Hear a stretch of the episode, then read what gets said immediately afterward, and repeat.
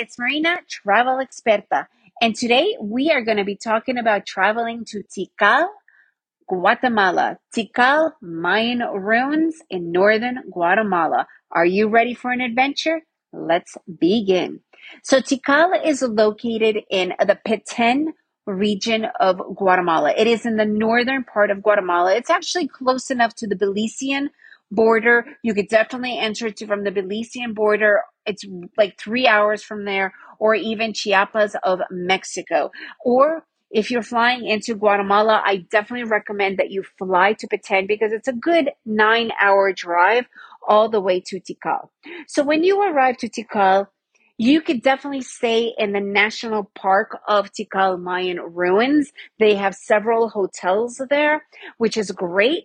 Or what I personally recommend, because there are several things other than just visiting the Mayan ruins there, that you stay in the town of Flores. Flores means flowers, and it's right in the heart of this lake. And it is this adorable, tiny, super colorful little village. And it's about 45 minutes from Tikal, but this is normally the place that the majority of people stay, where there's a ton of hotels and restaurants, and you could walk around at night. Because in Tikal, once you're done, there's really very little more to do in your hotel. The hotels there, even in the nicest ones, are still quite basic in the actual park of Tikal. So that's why a lot of people stay in Flores. However, when you do go to Tikal, what I highly recommend is to do the sunrise tour. So you can, there's a lot of different guides and even just if you want to go on your own shuttles that can take you to Tikal, it's about 45 minutes so that you are there. Or what you could do is spend at least two nights in that region. So the first night you would spend in Tikal Park because you could fly in in the evening. This way you are there for the sunrise tour. And then from the second part of the day, you could go to Flores, which is this beautiful little island, or you could also stay stay right in El Remate, which is another little town right on the lake. And it has a bunch of hotels and restaurants. It's just a little bit of a different feel. And honestly, if you have three nights to spend there, I would spend one night in Tikal, one night in Flores, and then a day and a night in El Remate because it's just so much nature and you could walk around and you could take a boat ride or go swimming in the actual lake of that region. So the best way, like I said, to enter would be either through the Belize border or if you're going to be visiting Guatemala, you can fly from Guatemala City to there, fly back to Guatemala City, and then continue on with the rest of your trip, or make this the last part of your trip so that when you fly back to Guatemala City, you either make it in time for your flight back or you spend the night right near the airport so that you can make it for the following night. Now, what is Tikal? Tikal Mayan ruins. It is one of the largest Mayan ruins. It is located right in the rain forest.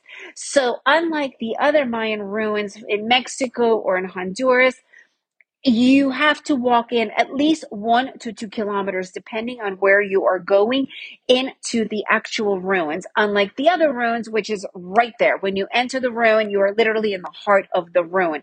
So that makes it that much more special. And because of the walk in, there's so much more wildlife that you get to see. You get to see howler monkeys, gray foxes. I mean, the amount of wildlife is just unbelievable. It's so fantastic. One thing that is very important to understand and why I recommend the sunrise tour, it gets hot, like blistering hot, really hot and humid. And it can be really hard for a lot of people to continue with a full day. So if you start the sunrise tour, by the time it's 10 or 11 a.m., you've pretty much done the whole tour and it's not that hot. This way you have the entire afternoon to go and enjoy either Flores or El Remate, which is the other town. And you could certainly do the park on your own, or you could do a guided tour, which is like 20 or $30, but you get so much more out of the tour. You really understand everything that was going on. And the most popular place to visit is Mundo Perdido, which is what you see in Star Wars, or the Lost World. And there are still some pyramids that you could climb up and walk on, and some obviously not because, you know, there's reasons why they're eroding or whatnot. But if you have a chance to visit Guatemala and you have even two days to spend, this is probably one of the most magical places you could visit in all of Guatemala. I recommend this over everything else. So honestly, take my advice. You must visit Tikal Mayan ruins and you will have a magical experience. If you guys enjoyed this episode, please leave me a review and share it with your friends. And remember, make every day an adventure.